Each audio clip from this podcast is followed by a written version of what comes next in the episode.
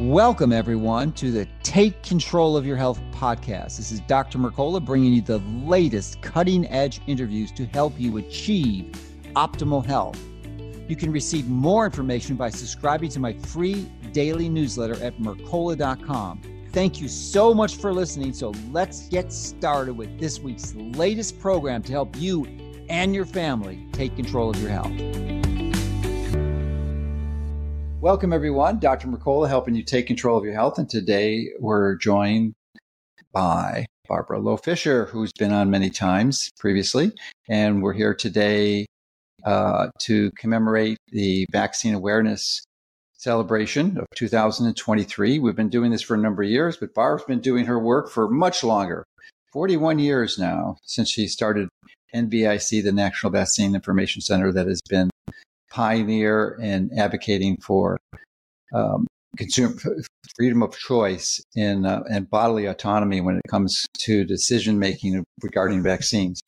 And today she's going to share with us some exciting research that she's compiling for a presentation to a federal judiciary committee, I believe. And she's going to explain what she's uncovered. And it's somewhat disheartening uh, to see but not surprising considering what they've done in the last few years. So, uh, with all that, welcome and thank you for joining us. Oh, well, thank you. This is our 14th annual Vaccine Awareness Week. And oh my uh, gosh. That's right. And you've been uh, supporting our work for 15 years. That's so a, uh, it, it, doesn't seem possible it's been 15 years, but uh, it has. And a lot has happened in that time a lot happened before that time, but a lot has happened since you you lent your support to this effort, um, this noble cause, really. Um, and yes, I have been deep into research. Um, I I I decided that I wanted to know exactly who, what, and why NVIC and my voice has been silenced online.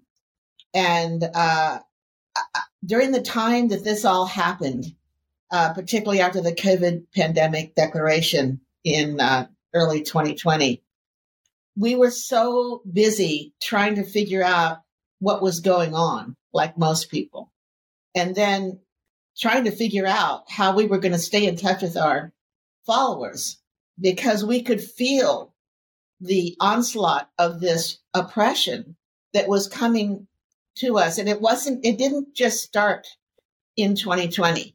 It actually, as you know, well know, because of the commentaries I was writing that you were, you were um, publishing on your website as well. It, there was, there has been this progression and escalation of persecution, demonization, discrimination against anyone who takes a position that does not conform with government and World Health Organization vaccine policy recommendations. So we knew, uh, particularly in 2015, it, with the Disneyland measles outbreak, that the heat really was on because the goal was clearly by the, the, the pharmaceutical lobbyists that had joined with government. The, the goal was to have everyone be, have to take every federally recommended vaccine. And they had, they knew that our opposition, the work we were doing in the states that we had been doing since 2010 to educate legislators about the fact that they needed to have informed consent protections in vaccine laws, they knew that this was a big obstacle. So, but, but actually in my research, I realized that it was around 2009 when you lent your support to NVIC that actually the persecution began. Sorry about Honestly, that. Honestly, that that's what I what I realize now. And what I've done in this report is I've gone in chronological order. I've I bring the reader along so that they can see how every step of the way this was done. Mm-hmm. And and and last night I, I said this reads like a crime novel.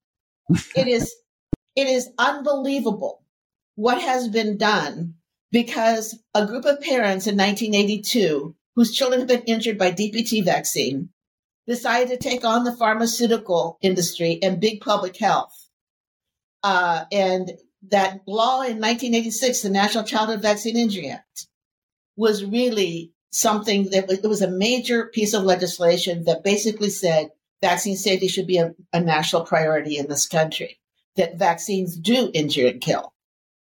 And that was the first time that had been acknowledged. And from that point on, the pharmaceutical industry knew that they had to do something to stop this. But it took them a long time. Hmm. And and what I've done is, like I say, I've I've I've gone into and gotten the documents. What what's amazing to me is it's all online. All you have to do is put it together. Mm-hmm. I, I, some of the documents that that I have found there in the report. This report is anchored by over 300 references, live linked. So what you can do as a reader, you were able to go in and you were able to read the reports and the documents that that I have put together yourself, and decide for yourself if what I have found here is one of the most incredible stories in the history of medicine.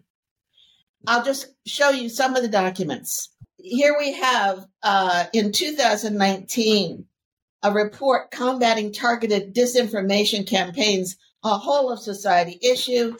And who do we have beating? The FBI, Fannie Mae, the MITRE Corporation, National or- Oilwell, Varco, Booz Hamilton, University of Florida, Levin College of Law, Northern California Regional Intelligence Center.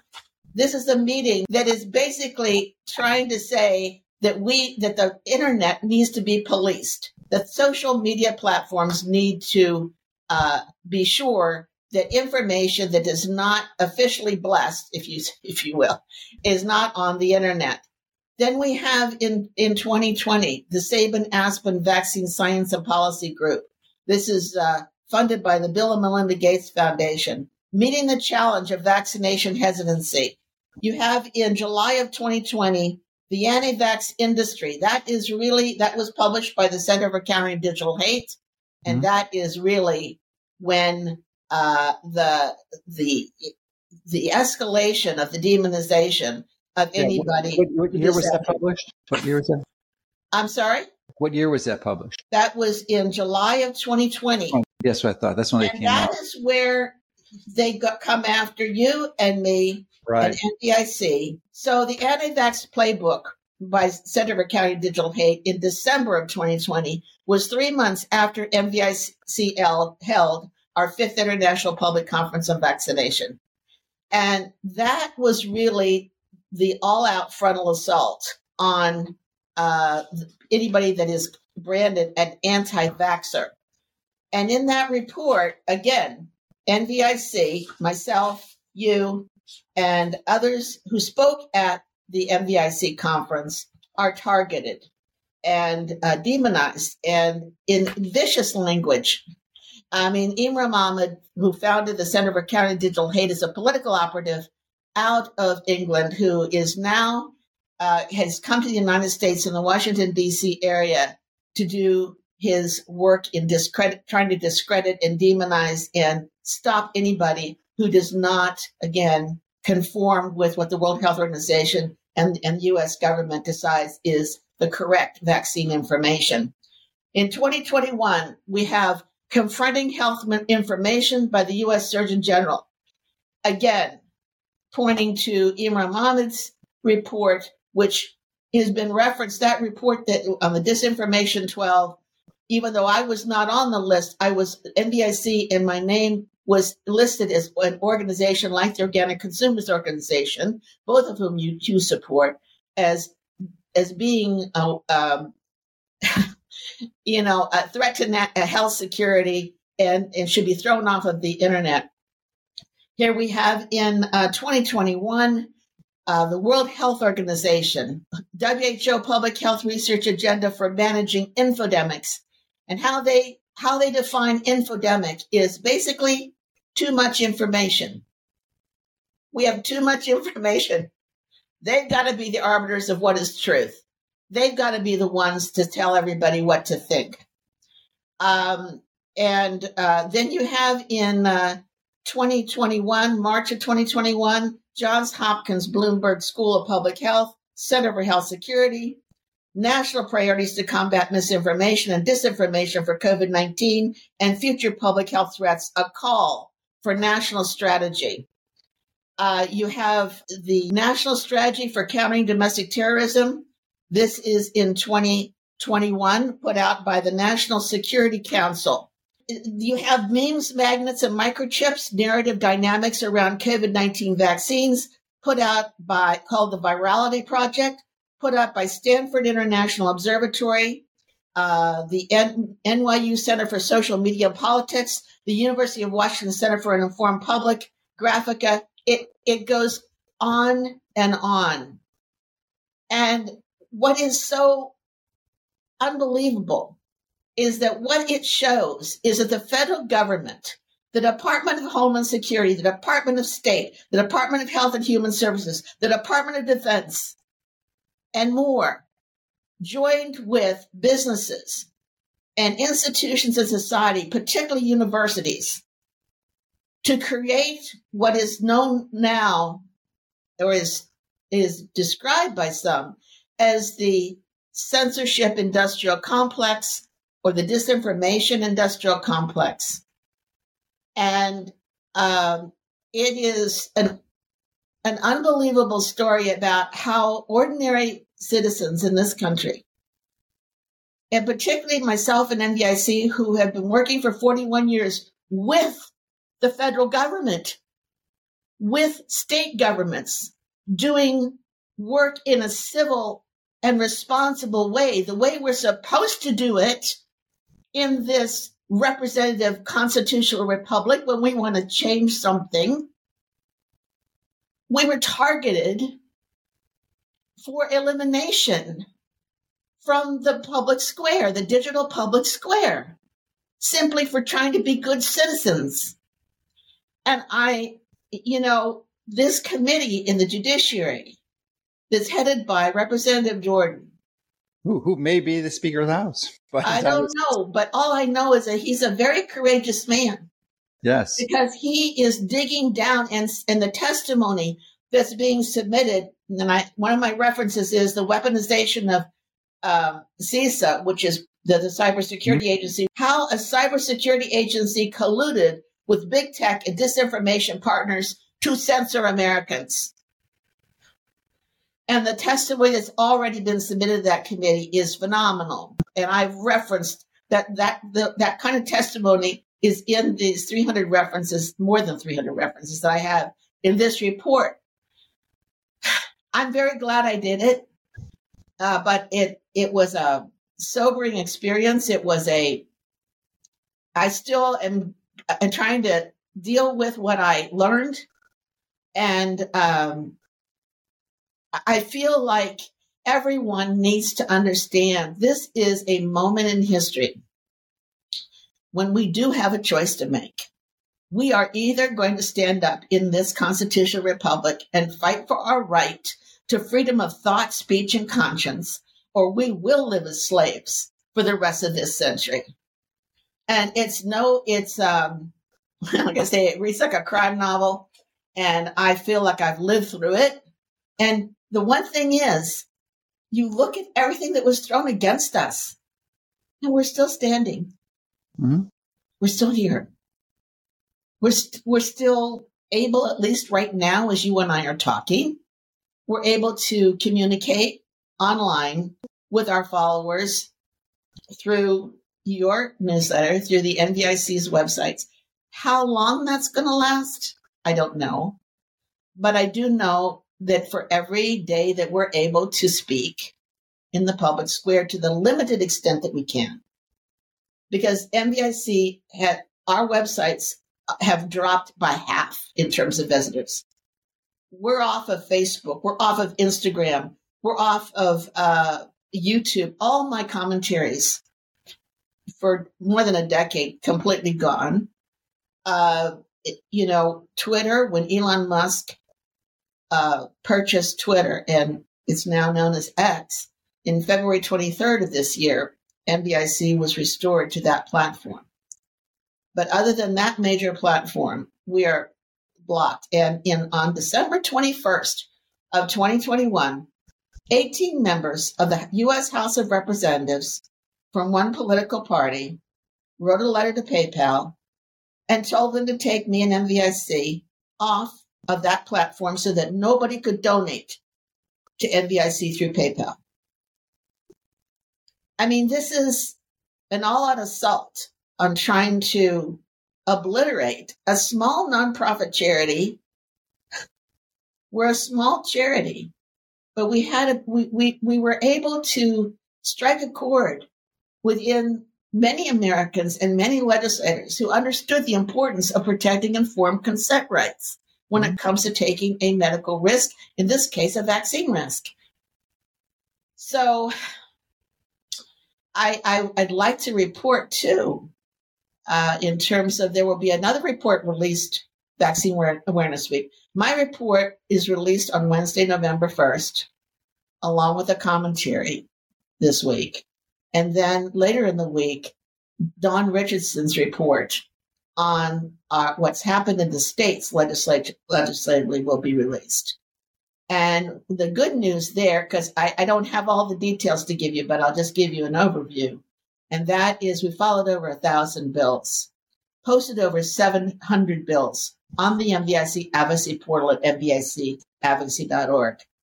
And not one state passed a vaccine mandate. There has been an awakening in the state legislatures. Not one passed a mandate. We know, as I reported last year, no COVID mandates. DC had a COVID mandate. They rolled it back this year for the school children. Not one state passed a minor consent bill that allows doctors to persuade children without their parents' knowledge or consent to get vaccinated. Children as young as 11 years old. Uh, but not one bill passed this year. Uh, so you know, we there are two times as many positive vaccine bills that we supported than negative vaccine bills. It's an incredible story. Yeah, and that's the reason they targeted you. Mm-hmm. Precisely. Yeah, Precisely. and the money because you know you're making money that is the disinformation, censorship, industrial complex, hundreds of millions of dollars are being spent not oh, only by the, the, federal government but, these philanthropic organizations ostensibly uh, ostensibly, Foundation. ostensibly philanthropic well they're definitely political um, now uh, yeah it's it's it's a web it's a spider web that has got government partnering in public private partnerships with business banking industry, the World Health Organization, United Nations. It's a huge web. And like I say, a miracle that with everything they've thrown against us, and, and certainly they have targeted you uh, relentlessly, the super spreader, right? The coronavirus super spreader uh, in the media, that is cooperating with this government public private partnership enterprise to try to silence people who speak online, who speak the truth, basically online, about vaccine risks and failures and mm-hmm. about the oppression of the mandatory vaccination system. So I urge everybody to please tune in on, on Wednesday when we release this report, read it, share it with your friends and family and please, we've been ghosted and we do need donations. We do need your support for us to continue to do this work that we've been doing for 41 years. Yeah. So uh, will you be actually testifying before Jordan? No, I have not. I, I, I have not been invited to do that, but I am going to be speaking with committee and I'm going, like I say, um, releasing this report to them. Okay, perfect. Yeah, it's uh, you, as you probably know, as we're recording this, I think last week, I believe last week, the, the, uh, October 9th, Bobby Kennedy launched his campaign as an independent candidate, not as part of the Democratic Party. So there was obviously an equally vigorous attempt to discredit him as, as they've thrown at both of us. And it's interesting. And the reason I'm mentioning this is that in September, we posted a poll on X asking if they thought that Bobby should run as an independent. And they used that, they use that to weave into the reporting on his running as an effort to brand me because I've well, actually I've, I've already been branded as I guess the symbol of anti-vax. I think that would be a fair statement. I mean, if you could put anyone's face on the symbol of being anti-vaxxer, it'd be my face. I mean, I think you know because of the the reach I've had, and the the reporting on his candidacy confirmed that because it was only a, a, I think two sentences, but it was in every report, hundreds, if not thousands of reports that went out across the world, you know, de- describing his candidacy. Everyone included this statement. It, it, was just crazy that I had run this poll that no, they mentioned my name as a prominent anti-vaxxer. Boom. Okay. So they wanted to discredit Bobby by connecting him with me.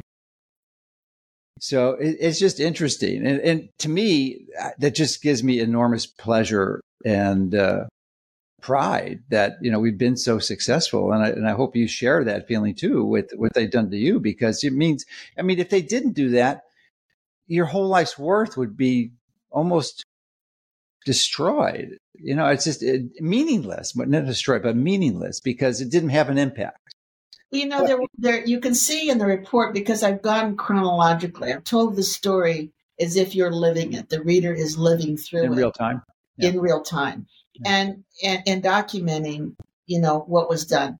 Uh, and it's clear, the patterns are clear. Uh, whenever they feel that there is a lessening of the of the vaccine uptake or mm-hmm. opinion mm-hmm. is changing, that there's an outbreak of measles or pertussis or whatever.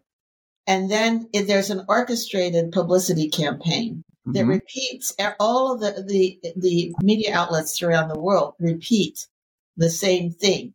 And if they decide they're going to target you, for example, or me, then that is repeated over and over again. And certainly Imran Mahmoud's Center for Countering Digital Hate, the reports that he did, and you know nobody can nobody can find out you know who funds him. He, he refuses to to say who funds him.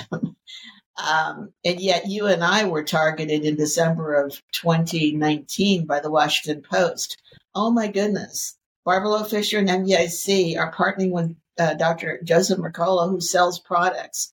Uh, yeah, I got the front page for that one. I was I was the primary funder of the anti-vax movement. Right. according to their interpretation. I'm not saying claiming that, but that's right. what they stated. Yeah. And honestly, Dr. Mercola, when you read this report and you realize the hundreds of millions, if not billions of dollars involved in, in, in coordinating this, this campaign. Yeah. I mean, it's a, it's, it's a small fraction of 1% of what they spent to discredit everything. Yes. It's, it's, it, this is about business. At the end of the day, you know, I always have said it's about ideology. For many years, I said it's about ideology. And my dear husband says, no, Barbara, it's about business. It's about the money. Yeah. And I go, I don't know. Well, you know what? It is about the money. At the end of the day, this is about a pharmaceutical industry and those they're partners with pharmaceutical industry, including academia, including a lot of other institutions in society who have decided that there will be no opposition to the mass use of vaccines. Every vaccine that the pharmaceutical industry uh, creates, but its vaccination has been used as a political tool. No question. And that's where ideology comes in. This idea that you have not got the right to protect your bodily integrity or that of your minor child because you must take the risk for the good of society. That's the utilitarian rationale for the greater good a minority of people can be sacrificed in service to the rest. And that's where I got, I, I have been very focused on that, that pseudo ethic and, and, and, and defending informed consent. But when I, when I did this report, I went, wait a minute. This is about the money. Pure and simple. It's business. And that's where, you know, you know, it, it, it it's disturbing because I'm I'm disturbed by the fact that so many different institutions in society, particularly academic institutions, have been co-opted by the money, and uh, it it's very dangerous. And and really, you and I have talked about this before.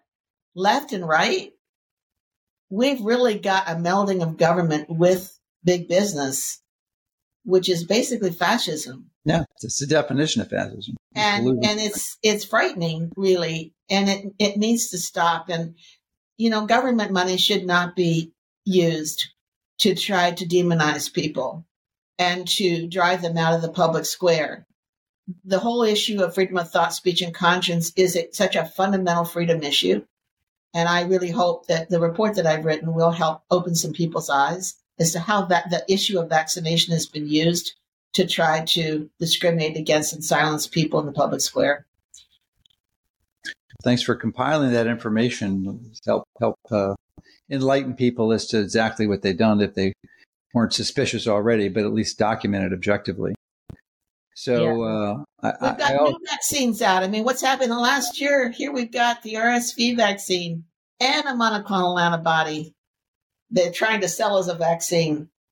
Are these combined into one vaccine that way, and the and the the flu, the RSV, and the COVID? No, I don't think yet. Separate, but that's the plan.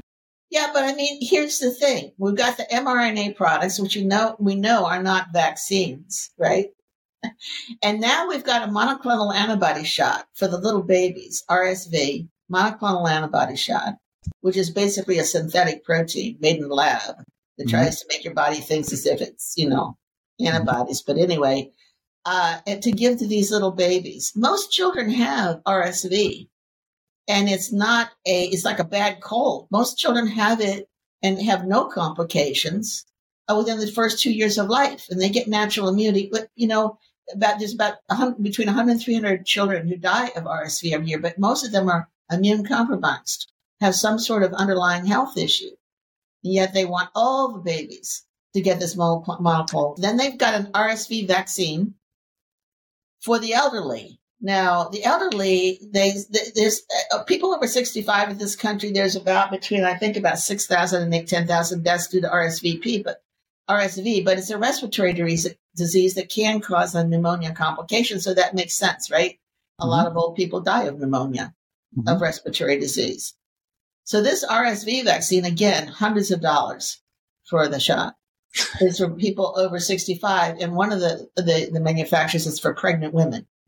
They want to give pregnant women RSV vaccine in order to supposedly protect their babies. So what is happening is as the COVID vaccine, uh, as the COVID vaccine has been rejected, I mean, there's like a 4% uptake right now uh, of the new COVID booster. People. 4%. That's interesting. I haven't heard that statistic.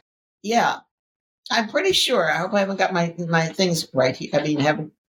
I, am Pre- it's a v- extremely low uptake, and the reason is is that people understand now that that shot does not prevent infection and transmission, even though they were led to believe that the original, you know, that the shot would prevent infection and transmission. So you have a very low uptake of the booster. Pfizer well, Pfizer has announced. I suspect it's also it can combine with the fact that they appreciate it can cause permanent harm and disability and even death. No question. Yeah. So that, that, I mean, that. yeah. So it's it's not just ineffective. I mean, that's bad enough. It doesn't work. So why should I bother? But if it can harm, disable, or kill me, maybe I shouldn't get it. right. of course. Uh, but this is why all the polls are showing that there's not just a rejection of the COVID vaccine by large numbers of mm-hmm. people, mm-hmm but people are now starting to lose confidence in the no, That is a great, great point. And I'm glad I, I had forgotten about that. I wonder if you could elaborate on that because that may be the silver lining of all of this is that we've literally demolished, destroyed the concepts of the importance of vaccines for a large segment of the population. I'm wondering if you can give us your projection, insights, belief, or understanding of what that dent has been? Yeah, the, the polls are showing a lessening of confidence in in vaccination because of what they did with the COVID vaccine. I mean, they the fail of the COVID vaccine is not just for that product mm-hmm. itself. It, it is really what they did in terms of how people think mm-hmm. about vaccination. So a lot of people are just going to skip that flu shot this year. They they just there there's an uneasiness about vaccination right now, and I think you know it, it's their own fault. Mm-hmm. It's the fault of the of the the federal agencies and the pharmaceutical companies that tried to oversell this product, try to make everybody afraid that they were going to die if they didn't get it. There was like an 80% uptake in this country of one COVID shot. That's a huge, huge uptake. However, on the second round, and now I think this is the fourth booster. No, it's the fifth. The fifth, fifth booster. You know, people are just saying, "Well, I, I don't, I don't think so." and Pfizer announced this week that they are having to uh, cut three billion in uh, expenses and in staff, et cetera, because they are not able to meet the projections for their stockholders of the uptake of the COVID booster. So, oh man, we should have a pity, pity, party for them because they're not going to make a hundred billion dollars this year. I know. A hundred so, billion dollars. A hundred billion dollars. Billion. The, the most uh, the earnings of any pharmaceutical company in the history of the world. Correct. Um, but I'm uh, in it trying to understand this, and I, I haven't dived deep in it. I haven't seen patients for over a decade maybe 15, coming up on two decades actually. But the, um, so I don't know how the dynamics and mechanics of this works, but uh, obviously when the COVID vaccine came out, they were charging like 30, $35. Now it's $135 and somewhere in that ballpark. And then you mentioned these other vaccines like the RSV and the flu are they're in over $100. That's a lot of money. That is a lot of money for people who are financially impaired, which is the majority of the country. $300 to $500 a shot for those RSV vaccines. That's just insane. So, how can a any middle class family afford a five hundred dollar shot for one or more of their kids? I mean, to me, it seems like it's it's it's either that or you're not paying the mortgage or paying for food. So who is paying for that? Is this is this the benefit they get from the insurance they have for their employer that the insurance pays for it? Because it's hard to imagine any significant portion of the population paying these outrageous fees. Well, there are there are stories out that this rollout of this monoclonal antibody for the babies and the RSV vaccine for the elderly and the pregnant women is is is, is meeting a lot of blockades because the insurance companies, of course, are going. I don't know if we want to pay for all that shot. Mm-hmm. I don't, you know, maybe we'll pay something, but I don't know if we want to pay three to five hundred dollars a pop. Mm-hmm. So there are insurance questions. Uh, of course, there's the vaccines for children program, which the taxpayers pay for and that's for underinsured or uninsured children. So the CDC, even though the World Health Organization and the FDA has not classified the monoclonal antibody shot as a vaccine, uh, the CDC said, oh, yeah, it's a vaccine. Well, why'd they do that? They did that because the shots that are recommended for children are come under the liability protection mm-hmm. of the law, the 86th law. So what the manufacturers are trying to do is get every product that they can think of to squeeze into that vaccine category uh, recommended by the CDC as a vac- as a vaccine for, for children in order to come under the, the liability protection. And uh, you know that's the way it works. So well, well, well, you mentioned that the government is paying for this for people who who are underinsured or don't or non-insured. So, what percentage of the population is provided this coverage where they're getting these free free vaccines. You know, I don't know the Vaccines for Children program. I don't know the percentage I mean. What do you think? Is it ten percent, fifty percent? I mean, it seems like it might be a lot. And it's, it's just hard to believe that any significant, it has got to be well under five percent, maybe even under one percent of the population that would would shell out five hundred dollars for a vaccine. Yeah, I mean, the monoclonal antibody doesn't prevent the infection. It's supposed to, like that uh, uh COVID vaccine, the mRNA COVID vaccine, they're supposed to reduce complications so that you don't die. Mm-hmm. It's not, it doesn't prevent infection or transmission. You know, this is the thing. These vaccines we were all sold the bill of goods from the get go. Talking from smallpox vaccine on, that these mm-hmm. vaccines were going to prevent infection and transmission. That is that does not happen in a lot of with a lot of the vaccines. That does not happen. If not, at, least in the last few, at least in the last few hundred years. yeah. So this whole idea that everybody's got to do it for for everybody else doesn't hold water. Yeah. In other words, you should be able to look at a pharmaceutical product, have all the information, accurate information, and be able to make an informed decision. You know, NVIC has never told anybody to vaccinate or not vaccinate. That is not our role. We've never done that. That's we're not physicians, we're consumer advocates. So we we make no judgment on what you want to do. That is your business. You as a doctor, you have the, the, the right and the ability to say vaccinate or not vaccinate, but I don't. But I do defend the right to make that you can make a choice, that it's your human right to exercise informed consent to medical risk taking. And for that, we've been vilified. I mean, doesn't everybody want that right? Why has this become such a political ideological battle? It's become you, you, answered, you answered, that question earlier I Did. It's about the money. I'm sorry. Yeah. Come on. I've been listening. we know what the answer is. Yeah, we do. And that's, that's, that's, the motivation for the destructive action, actions they've taken. And, and power. Money and power. Yeah. Because for, it's a lot about controlling people. Right. When you uh, get higher up, it's the power because they got more than enough money than they need. And, and that's the other thing that just blows my mind. They have all these behavior psych, behavioral psychologists. This is the new thing now.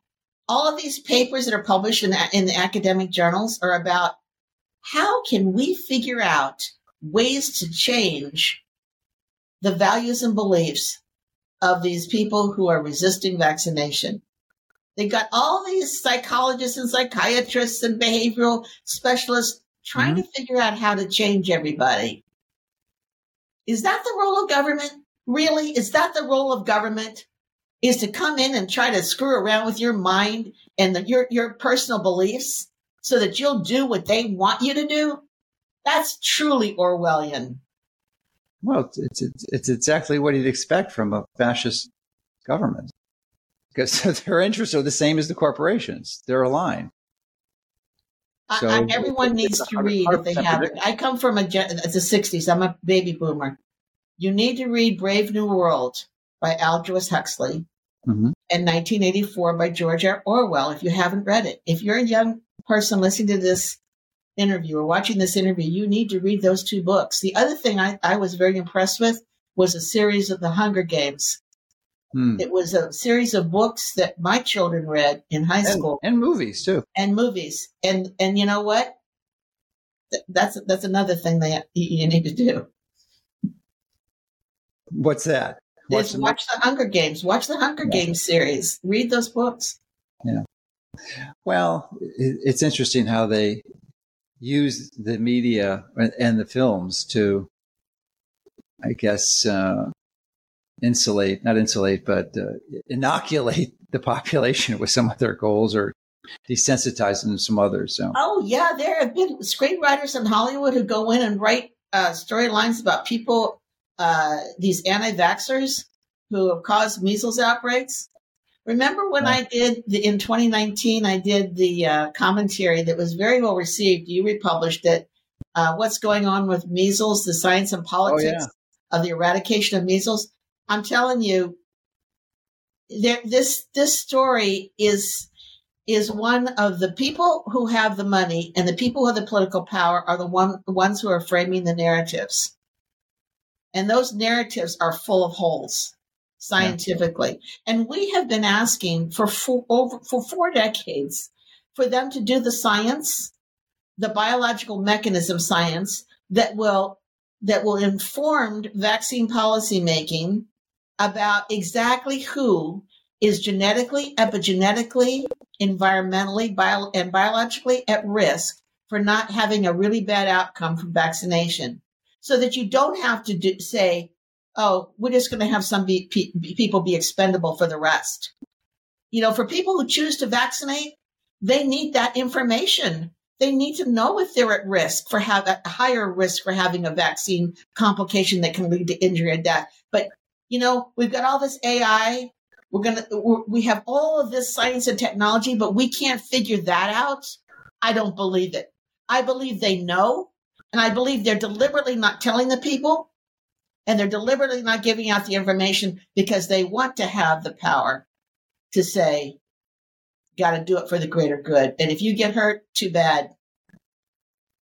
That's for sure. You know, you mentioned the MM, MMW uh, escalation campaign they had in 2009. It brings back the memory. I think that's the year that I had invested in doing a PBS special. Uh, when, when, when was the year that it had a, the measles measles epidemic hit Disneyland? 15, 2015. Okay, that's when it was. It was 2015. It wasn't 2009. I got mixed up. But I had in 2015. They had, they they used that to escalate the narrative, of course. And I, I just, I, I'm sure it wasn't related they, to my PBS special, but they used that to get me off, and I invested like hundreds of thousand dollars in this special. Really? And, and and at the time, I didn't realize that PBS was a, absolutely part of the global cabal. They're the government arm of misinformation.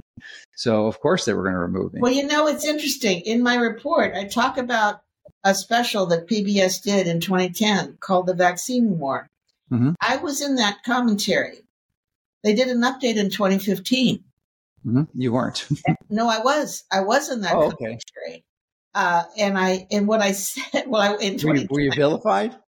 No, no. This is this is what's interesting. I, as you know, I did a lot of television mm-hmm. debates. I debated more doctors on television uh, than any other American, and I did mm-hmm. that in the '80s, '90s, particularly the '90s, and the early 2000s. Uh, and 2015 was the last time that I was asked to give a perspective, a consumer perspective on television. Hmm. So 2015 was the was, is like a steel uh, door went down. Mm-hmm. But uh, the vaccine war was a was actually actually in 2010 sort of brought all perspectives together, and I was part of it. And I in that in that interview, I talked about how the internet had changed everything, how how we were able on this free speech platform, we were able to talk to people and connect with each other, etc. I kind of gave them a roadmap, in other words. Anyway, anyway, by 2015, tell, they tell re- my word. Well, they they figured it out. They weren't stupid. They I know. No, you can see it. They knew it way back in the early 2000s. Yeah.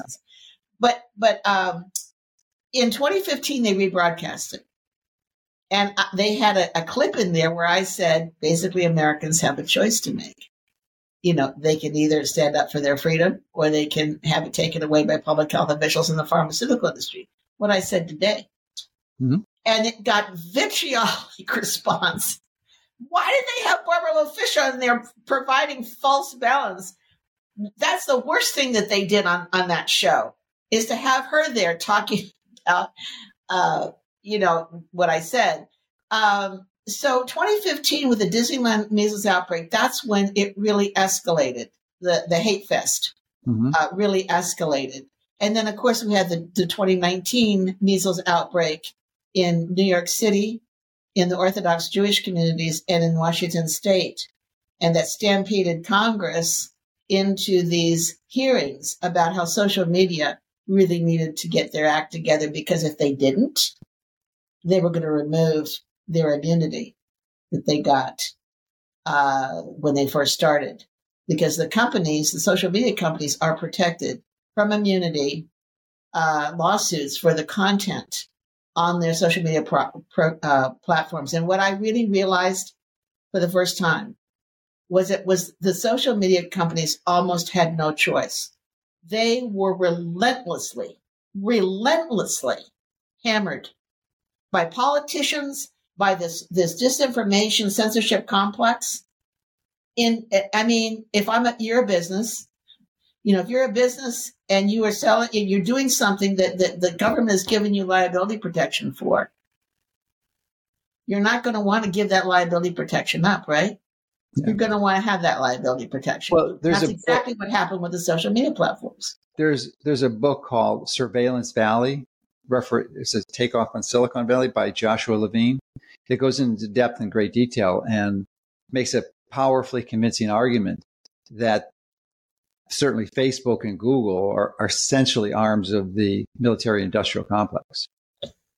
Well, and the intelligence agencies, I didn't say military, which is probably the same, the intelligence agencies, the CIA and NSA, who actually funded them. And, and it's interesting, there was a uh, pro- progenitor of Facebook that was clearly a project of the, I think it was NSA. And they literally, and I forgot the name of it, uh, but it literally they took it down one day, and the next day, Facebook got spun up, doing the same things that it was doing. You know, what's so sad is, you know, when I would be part of these government advisory committees, when they were having me as their token rep, consumer rep, and I would at Institute of Medicine workshops, and I would I would beg them to do the science, and I warned them that if they didn't do it, mm-hmm. they would face this this this time when people would reject the vaccines because mm-hmm. they had not done the science to tell people who was at risk.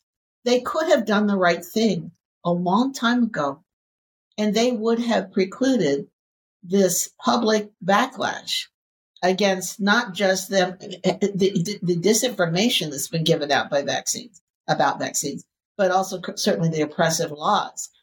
You can see it when you read the medical literature.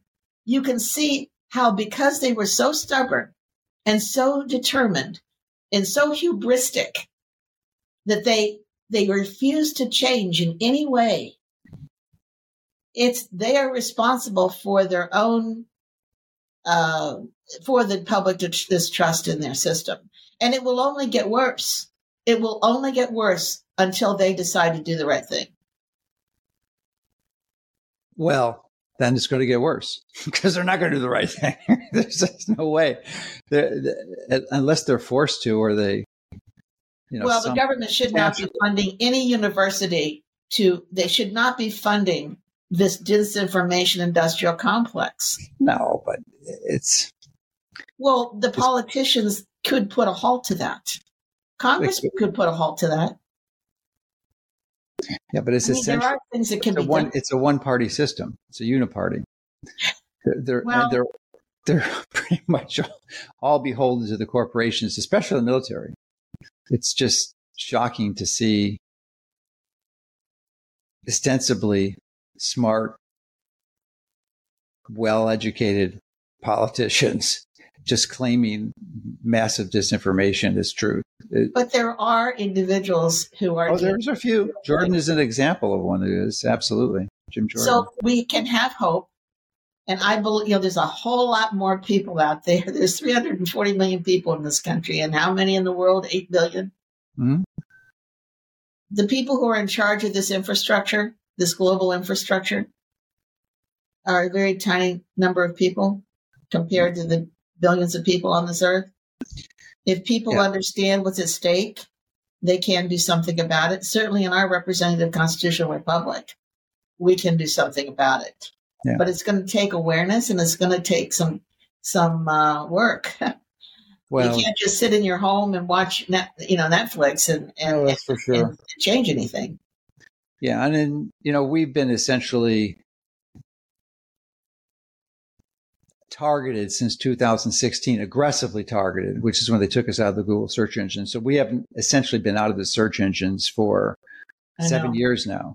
And then, and even though we were on YouTube until 2021, 21, they took us out?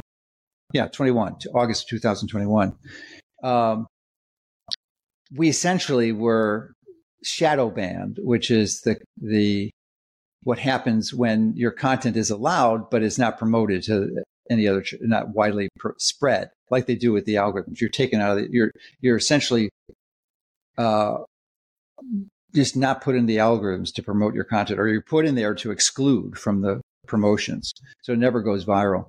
So instead we i think we got to half a million subscribers on our youtube channel. It it, it with if we weren't on on uh, on if you weren't censored probably would have been a 10 million, 15 million followers. I agree. There's no question.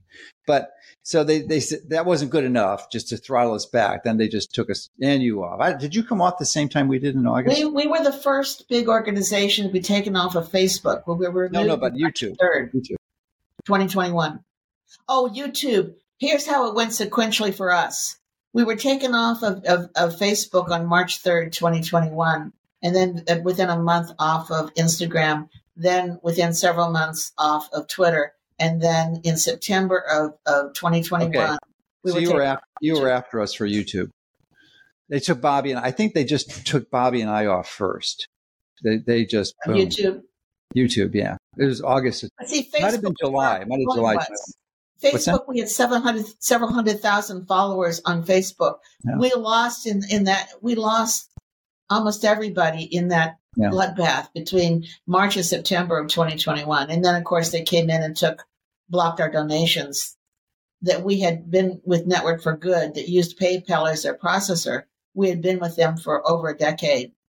And that one night, December 21st, 2021, we were notified that all of our donations, we were in, at our end of the year fundraising campaign, all, all of our donations were blocked. I said, why? We said, why? And they said, they're giving us no explanation.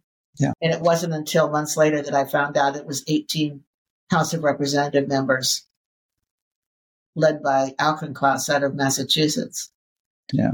Who, uh, who, who told the CEO of PayPal to stop us from receiving any money. Yeah, well, PayPal is part of the global cabal too. I, I mean, it, it, what they didn't need any encouragement to do that. They, they independently would have done it.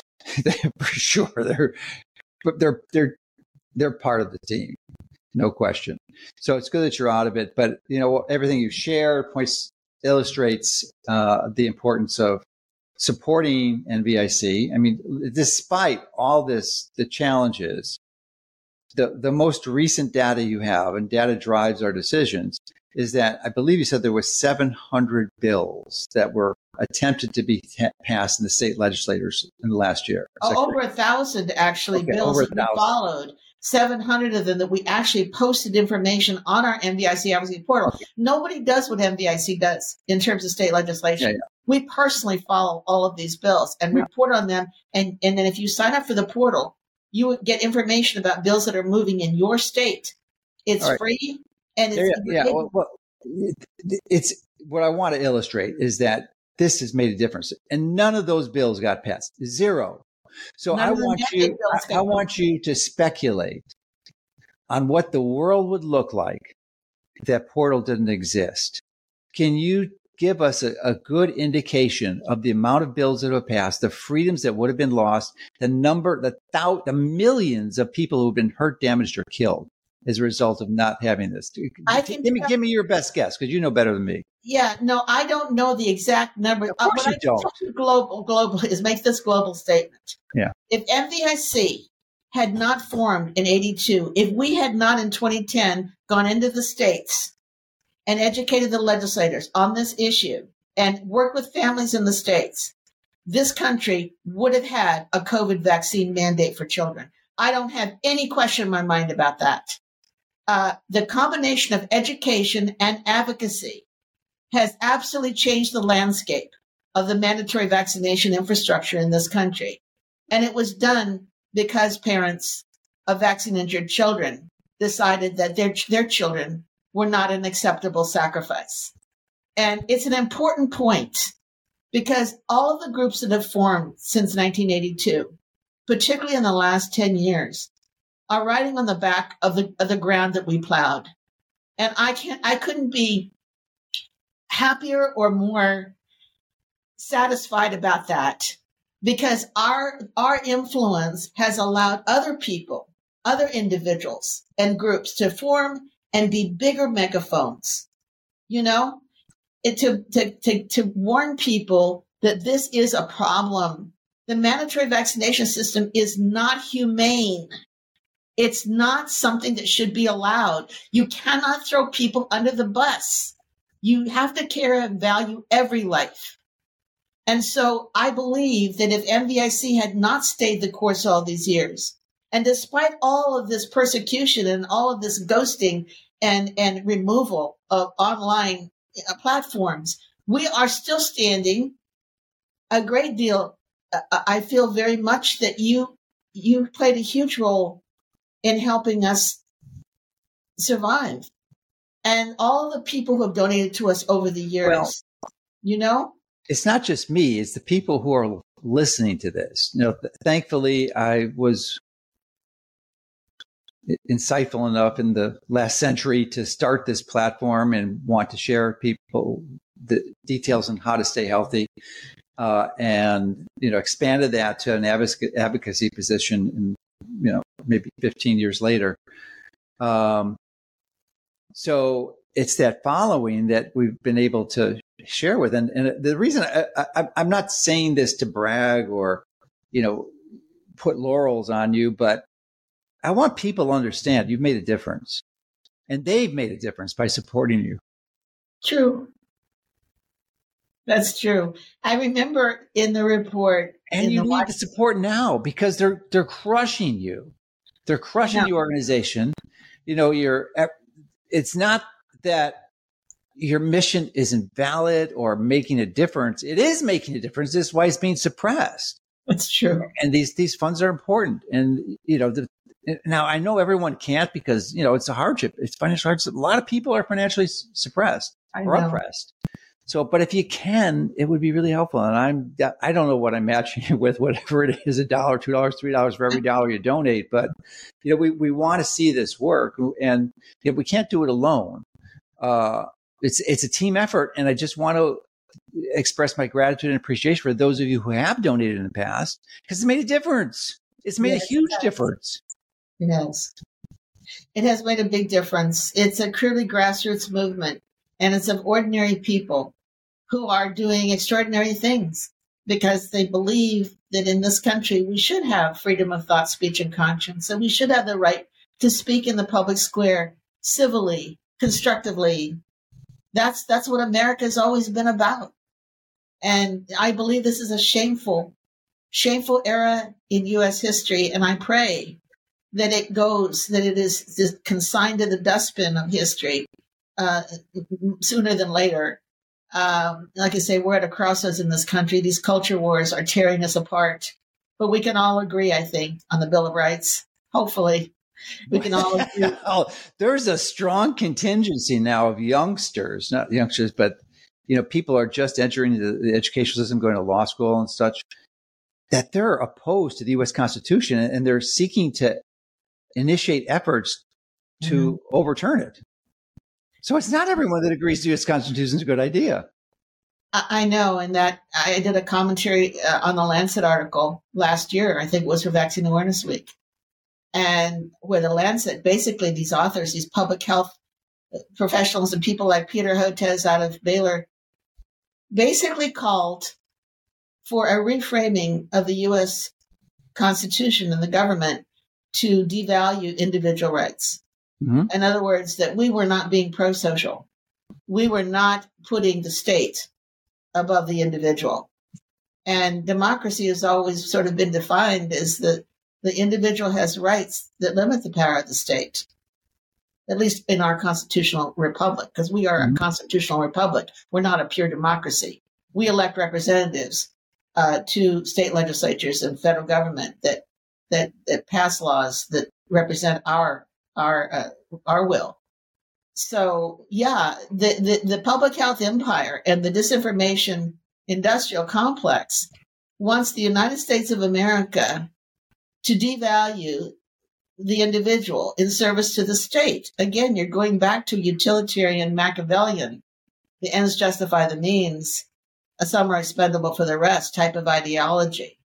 Well, that's a very convenient ideology to adopt when you want power and when you want to profit off of exploitation of people.